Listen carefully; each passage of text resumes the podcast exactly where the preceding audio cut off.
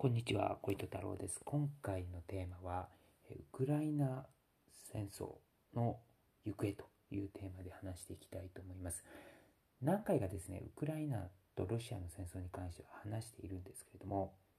ここ最近ですね、あのウクライナの方がかなり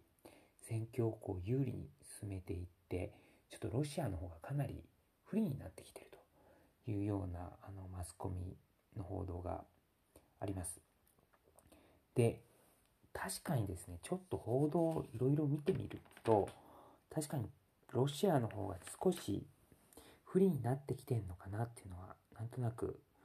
思います。で、今後ですね、ちょっとどうなるかというふうに、ちょっと考えてみると、まあ、このままいくとですね、おそらくロシア不利な形不利な形でですね、まあ、えー、と休戦みたいな形になってですね、まあ、ウクライナが、まあ、実質勝ったという形で、ただちょっとね、領土がどうなるのかわかんないんですけども、だこのままいくとなんか領土もですね、クリミアも奪還してしまうんじゃないかなっていう勢いがあるんじゃないのかなっていうふうに思います。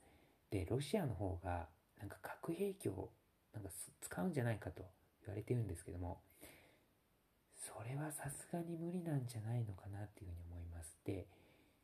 えー、そう言われている一つとしては、まあ、ウクライナにはロシア兵もたくさんいますので、えー、放射能の、ね、影響がそのロシア自分にもこう影響被害を与えてしまうと、まあ、それこそですねあのロシアで革命が起きるんじゃないかということも可能性もありますし、まあ、あとですねちょっともう軍部もですねさすがにこれ以上自分たちのあの兵士たちを死なせるわけにはいかないということで、まあ、クーデターっていうことも大いにあり得るかなというふうに思います。でその核兵器を使わなくても軍部のクーデターっていうのは今後なんかありそうな感じもなんかするんですよね。というのもやっぱりずっとロシアのその軍人さんがですねかなり死者を出してるということでまあ軍部としてもですねちょっともう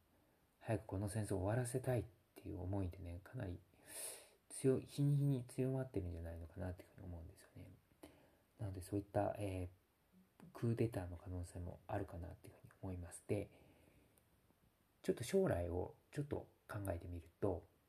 今ですねウクライナっていうのがかなりこう評価を上げてるというか、まあ、国としてのレベルがかなり上がって上が国としてのレベルというかまあ、評価がかなり上がってきてると思います。で、戦争が終わるとですね、ちょっと一つ懸念するのが、いわゆる軍人さんたちのそのこう交戦ですよね。好戦的なこう戦うぞ戦うぞっていうあの気持ちで今戦ってると思うんですけども、それがうまく収まるのかどうか。で、あとですね、まあ、手柄争いじゃないですけれども、まあ、こう、戦争の終わらせ方とかにですねこう軍人さんたちがこう納得いかずそこでこう今度は内輪もめをしてしまうみたいな。で内戦に至ってしまう。っていうこともまあ、なきにしもあらずかなっていうふうに思うんですけども、まあ、その辺はですねおそらく、まあ、あの今のですねウクライナの大統領ゼレンスキー大統領がまあかなりカリスマ指導者として今いるので、まあ、その辺はうまく収まるのかなとは思うんですけども。で、あとはですね、ウクライナが今後おそらく考えられるのは、復興需要がものすごい、あのー、もう盛り上がっていくというふうに思います。まあ、そこでかなり、まあ、あのー、どんどんね、あのー、経済はこう立て直していくとは思うんですけども、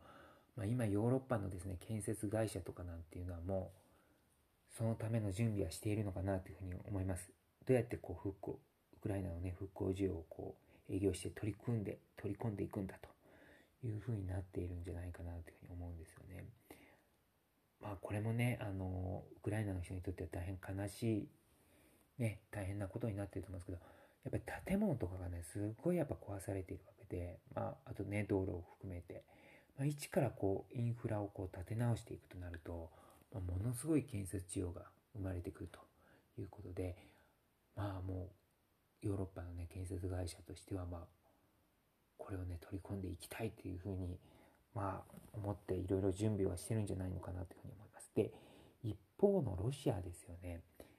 でこうロシア不利な形でこう休戦になった場合プーチン政権がどうなるかっていうとまあちょっ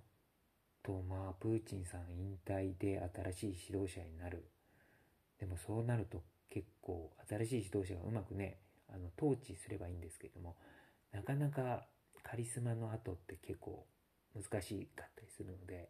まあ、そこでロシアの政権が混乱してロシア社会も混乱してしまうっていうことになると結構ね国土が広い国なのでまあなんかいろいろまた不穏な動きになるんじゃないのかなっていうことでなんかウクライナという国が一気にこう地域大国として今後なっていくもしあのウクライナがあの戦争有利な形で休戦になったという過程で話すんですけども、ね、ウクライナという国がこう地域大国になって一方でちょっとロシアが混乱していくということでなんか国際情勢もなんか一気にこう変わってしまっていく展開になっていったなというふうになんか僕からすると非常に驚きの展開ですね。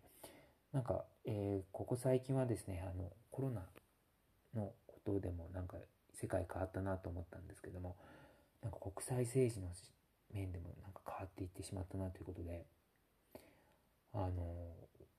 はい、なんか少しね、